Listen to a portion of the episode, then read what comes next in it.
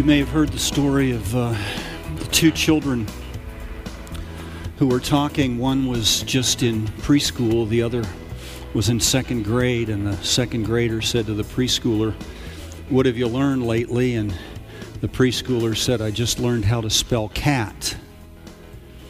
And the two, or the second grader said, Well, stop right there because it gets a lot tougher after that.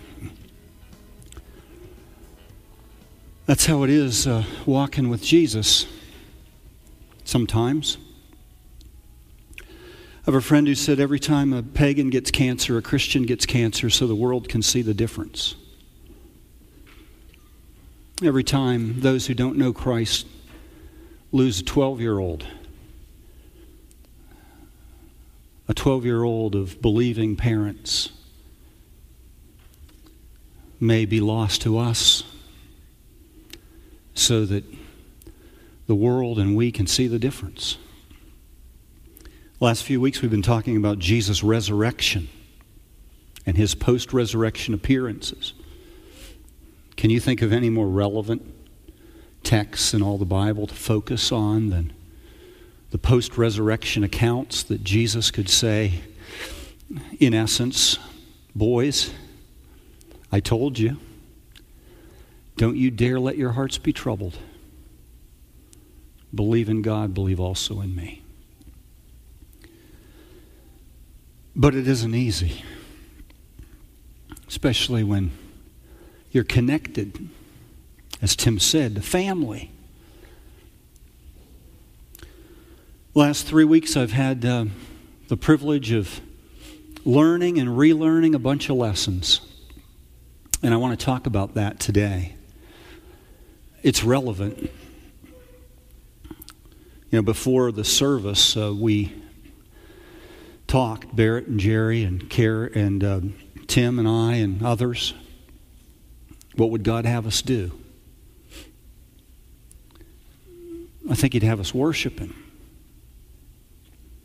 I guess if we were talking about light stuff today, we would have abandoned it to talk about real stuff today. But we were planning to talk about real stuff that has a direct correlation to all that's happened in the past 24 hours. One other prelude point. Last night, Tim and I were leaving the almhouse, and Jim took us aside and Jim's been in a grove uh, that I've been privileged to attend this last year, really. It's breaking all grove rules. Guys staying together. Of course, new folks come. But he said, uh, you know, since coming to that grove, you know, guys are sharing about what the Lord means to them and what's gone on in their lives. And, and then he said, you know, a few years ago, I used to sit in the back of the church and I heard you guys teach and preach the word. And the Lord changed me. That's what the Lord does with His Word. I'm just so glad that the Lord chose this time in Jim and Diane's life to give them this kind of blessing, we do know it'll be a blessing. Chapter 21 of John's Gospel.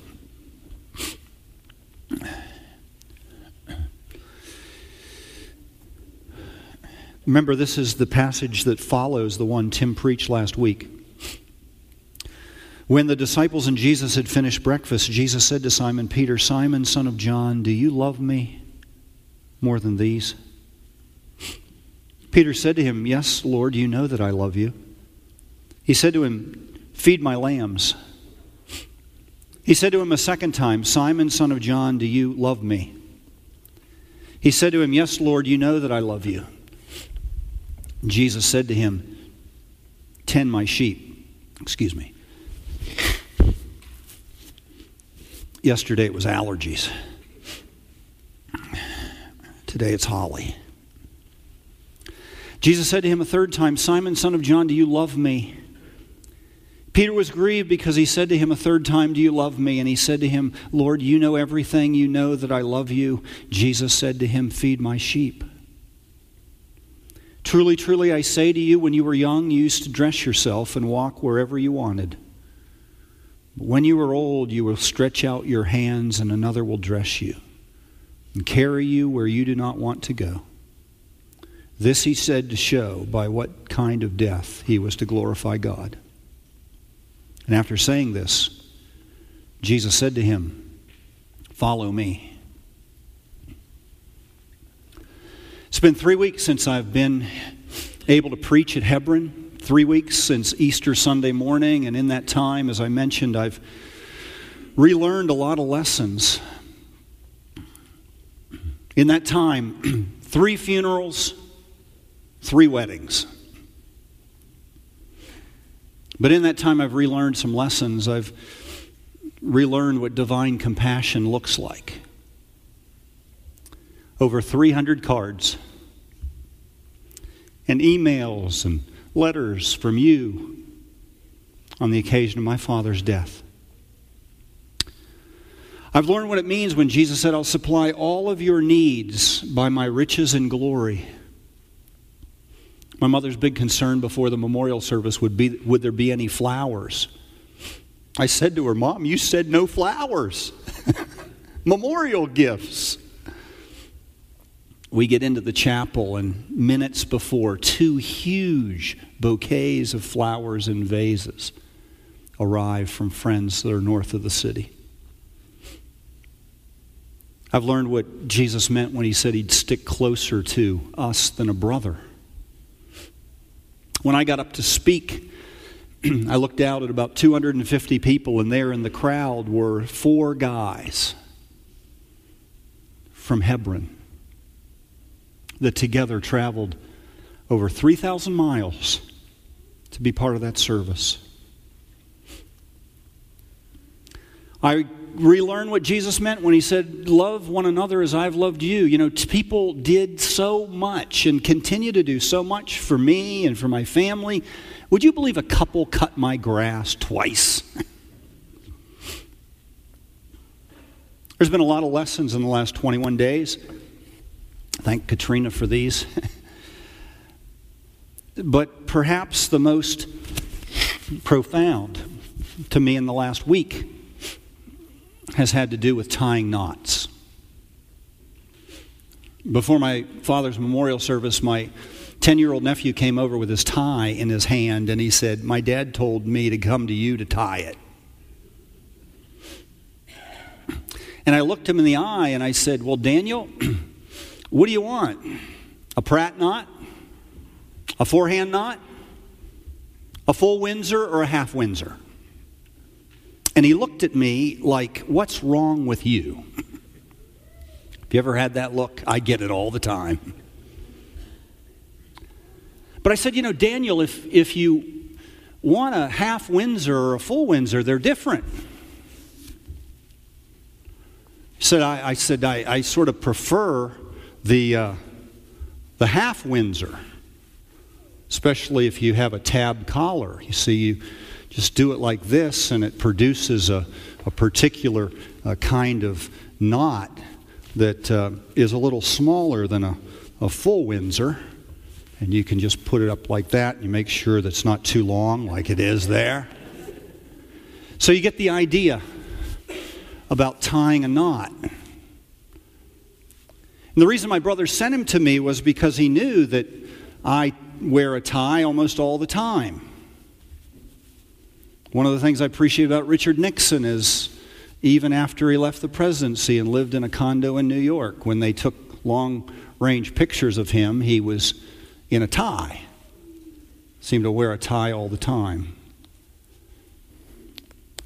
Reason my brother sent him to me was because he knew that knowing how to tie a tie involves knowing a body of data, information, being able to follow certain procedures you know, when it comes to the Bible and biblical truth, there are a lot of people who think of it like tying a tie. That there's a preaching and teaching is just sort of a data dump. You know, you, you've got the stuff and, and you deliver it, it's all for your head. But you know something? When the Father sent His Son to me, it wasn't so that I might master data. It was so that He and His Word would master me. John Calvin said the Scriptures are a pool into which a toddler can wade and an elephant can drown. Knowing the Word of God is not like knowing your multiplication tables.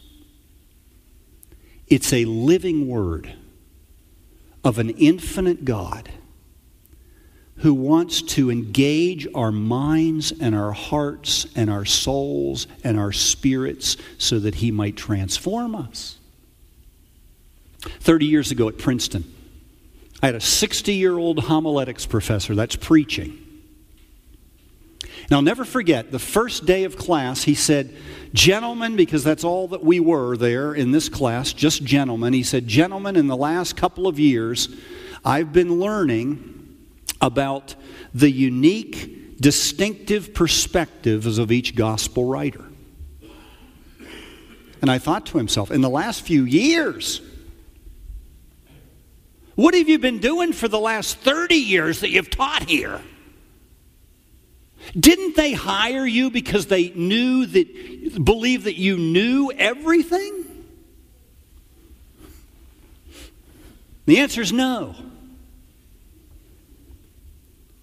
There is no institution that has been organized and chartered to, for people to study the Word of God who don't understand that the Holy Spirit is the one who is living and active, and He reveals to believers more and more of His Word.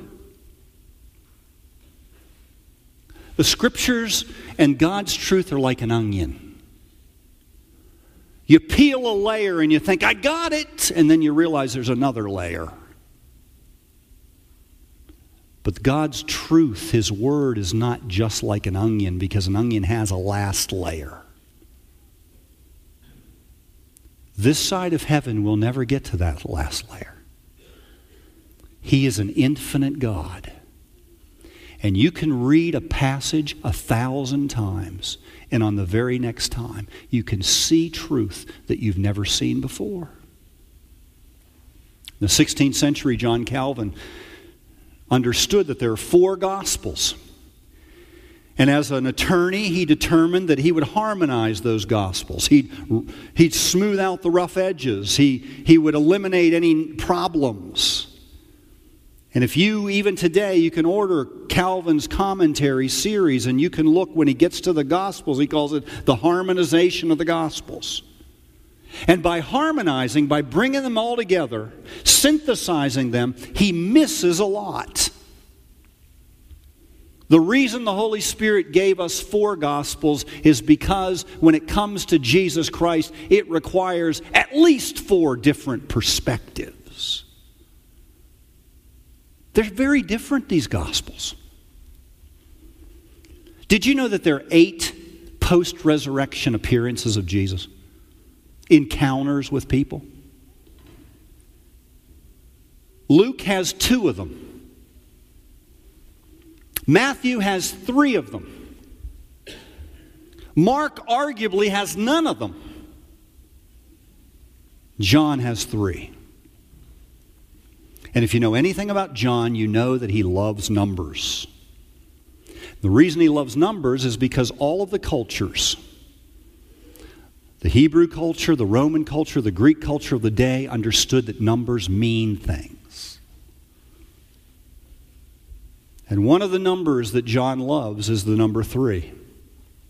Because he knew what Luke knew, who was writing to a largely Gentile audience, that three meant something significant. What three means when you have a, a series is that the third is the most preeminent. One and two are a drum roll for number three. Let me give you an example. Luke chapter 15. Jesus tells three parables in a row. Three parables of what it means to be lost the lost sheep, the lost coin, and then the lost sons. Which of those parables is the most preeminent? The story of the man who had two sons, both of whom are lost. And so, what does John do when he comes to the post resurrection accounts of Jesus? He gives us three of them. Two of them in chapter 2, or chapter 20. Jesus appears to Mary. Then he appears to Thomas. And then in chapter 21, he appears to Peter. And this appearance on the beach to the other disciples, but primarily to Peter, is the most preeminent, the most profound, because it has the most relevance to every growing disciple. And you know something? Until the last two weeks, I never saw it as plainly as I do now. And that shouldn't surprise us because God is in the business of revealing himself. His greatest desire for you and me is that we might grow in the grace and knowledge of the Lord Jesus Christ. And it always has three components knowledge, agreement, trust. Jesus desires that we might know him, that we might agree with him, so that we might trust him. That's what we see in this text. So let's dig in. First of all, notice on the beach the link. After Jesus revealed himself again to the disciples by the Sea of Tiberias or Galilee, he revealed himself in this way. Now, this isn't the first time that we see Peter in a fishing boat on this same lake, fresh out of fish. Three years earlier in Luke chapter 5, Jesus gets into the boat, says to Peter, Put out from the shore. Jesus teaches. When he's finished, he says to Peter, Put out a little further, cast your net, let down your nets. That command comes exactly in the same set of circumstances. They've fished all night and they've been totally futile in their effort. Professional fishermen catch nothing. And Luke says, Jesus says to Peter, Put down your net, and they catch a catch that is so great that Luke says Peter falls on his knees in the hull of the boat and he says to Jesus, Depart from me, for I am a sinful man. Now, why would Peter say that? Because in the presence of the catch, he comes to see the profound truth of two things the presence of God and the presence of his own sin. And notice what his sin causes him to do. His sin causes him to say to Jesus the Lord, Depart from me. Notice what his sin causes Jesus to do draw near to him. I mean, isn't that fascinating? Our sin causes us to want to run from Jesus. That's the bad news. The good news is when Jesus sees our sin, he runs to us. He says to Simon in the boat, Simon, don't be afraid. From now on, you will be catching men. And instantly, Luke says, Peter and the others leave their boats and they follow Jesus. Do you see the link here? Same boats, same lake, same futile night, same Lord showing up. Second, notice, if you will, the light. Just as day was breaking, Jesus stood on the shore. Now, light means a lot to John. When he describes Jesus' birth, he says, The light shines in the darkness, and the darkness hasn't overcome it. When he talks about the risen Lord Jesus, he says, On the first day of the week, while it was still dark, Mary Magdalene came to the tomb. He does it here. Just as day was breaking, another translator says, early in the morning, Jesus stood on the shoreline. Now think of that. It's daytime, it's daybreak, it's a new day, the light of the world is there, and yet for Peter it is as dark as dark can be. Dark in what way? Not only is it dark in terms of fish, it's dark in terms of following. Not only has he failed to catch fish, he's failed his Lord. In his darkness, in some ways a greater darkness than he knew in Luke 5. He has not only failed at fishing, he's failed at following. But John says, early in the morning, as day was breaking, Jesus breaks into his darkness. And then, third, notice, if you will, the lavishness when they got out on land, they saw a charcoal fire in place with the fish laid out on it and bread. Now, think of what this means. This means that during Peter's darkest hour, Jesus, the light of the world, has been busy. Jesus has caught out, gone out and caught his own fish. He's got the charcoal ready. He's got the bread there. He starts a fire. In fact, the Bible says, John says, when they get to shore and come along and come to Jesus on shore, Jesus says to them, Why don't you go get some of your fish that you've caught?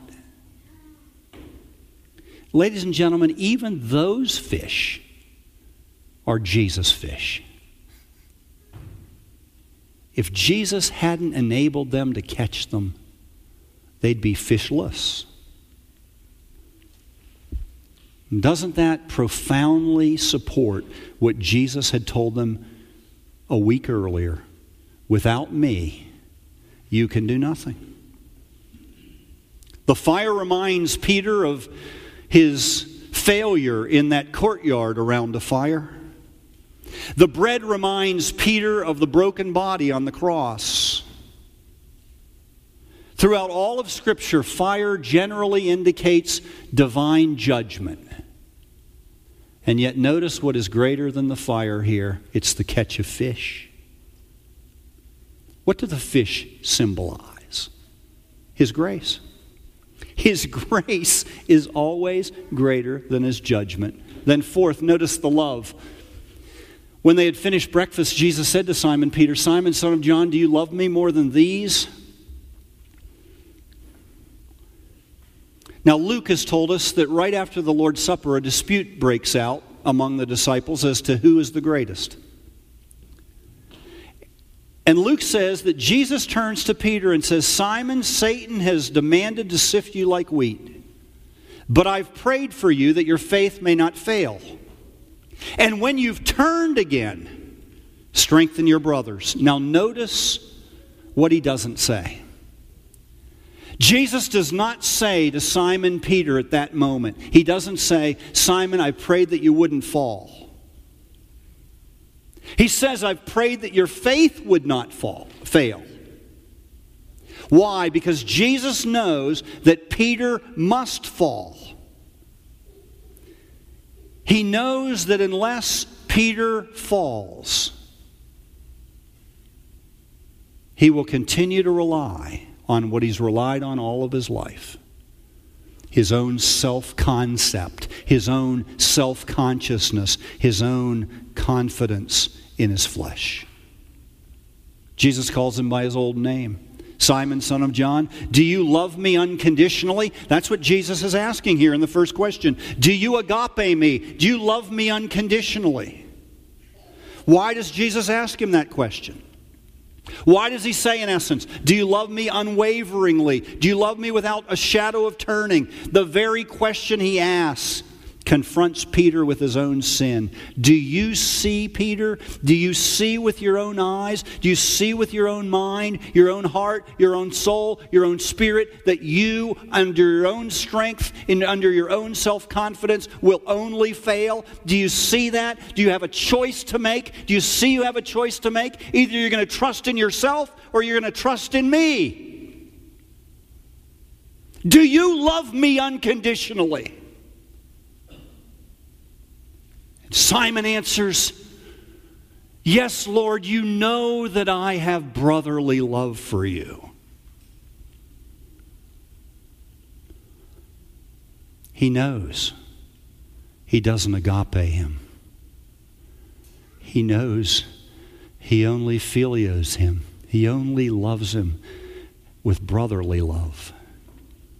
And you know that question is the question Jesus asks us every day of our lives, especially today in light of Holly's passing. Will you trust me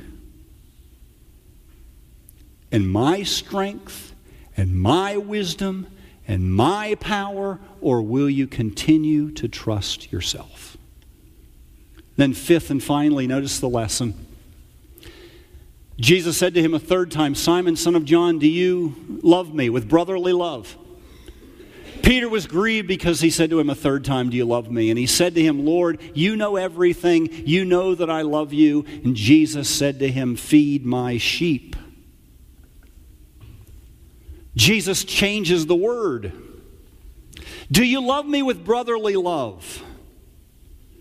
Do you love me like a brother? Peter says, Yes, Lord, you know that I love you like a brother. Jesus said, Then feed my sheep. Do you see what he's doing here?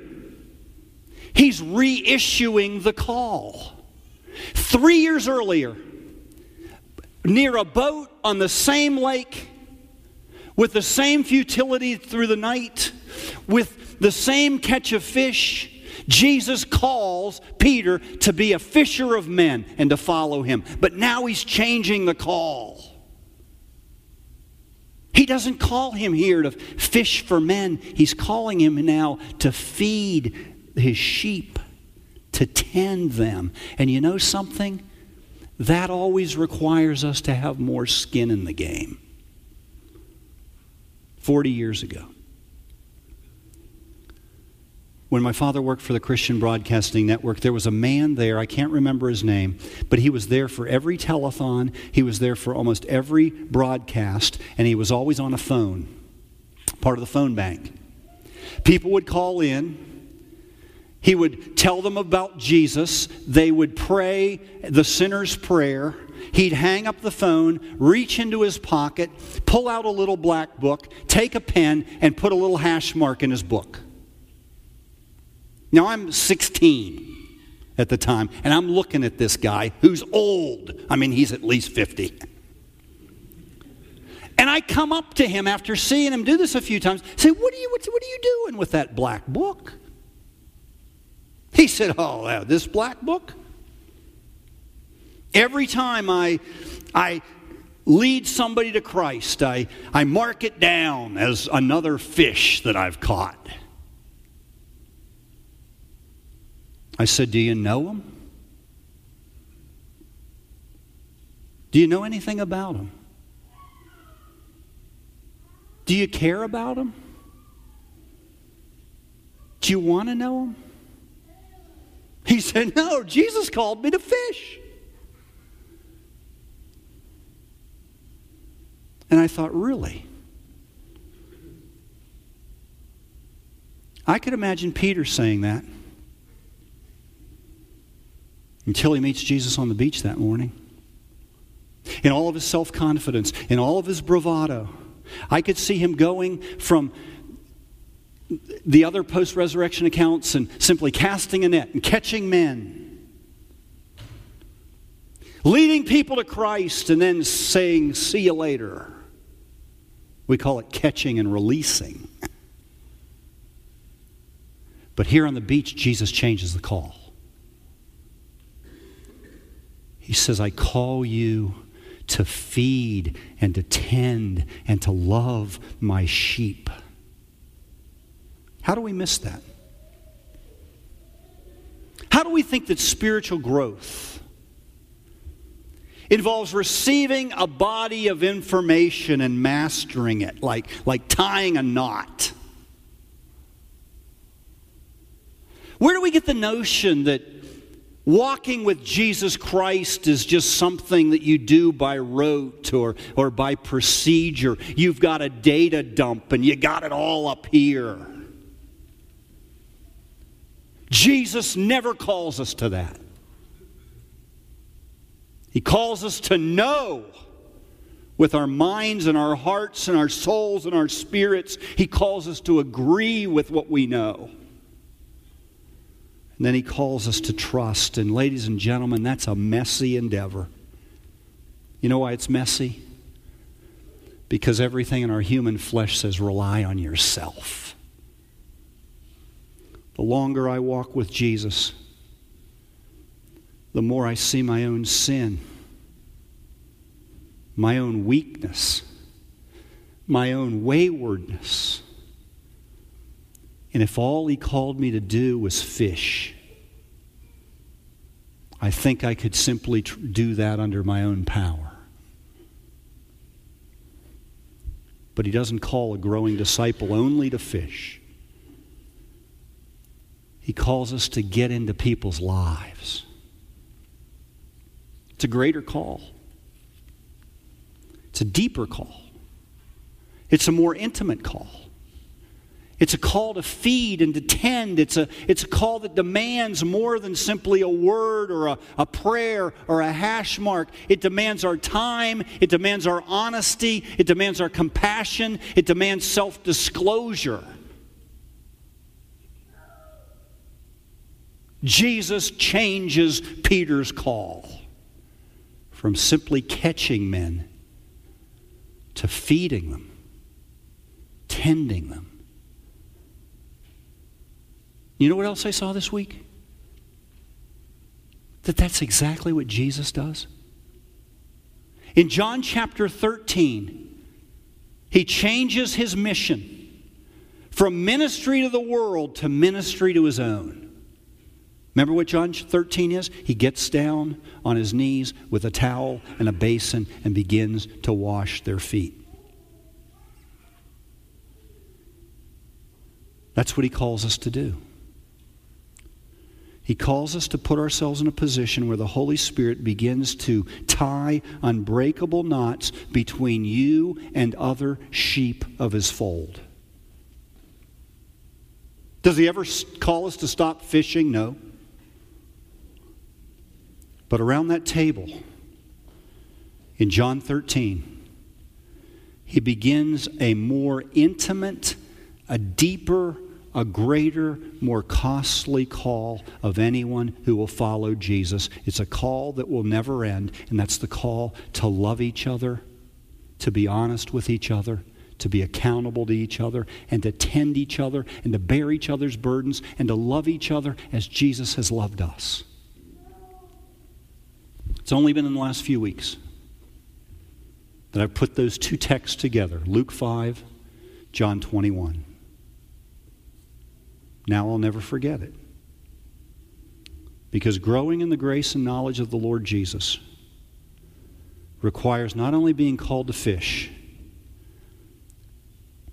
it requires being called to feed and to tend and to love those the Holy Spirit catches and brings into your life. If you're a disciple of the Lord Jesus, there is no one that is in your life that is there by accident.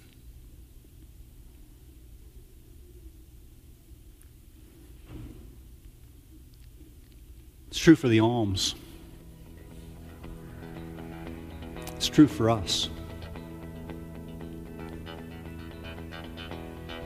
Feed my sheep, Jesus said. May we do so. Amen.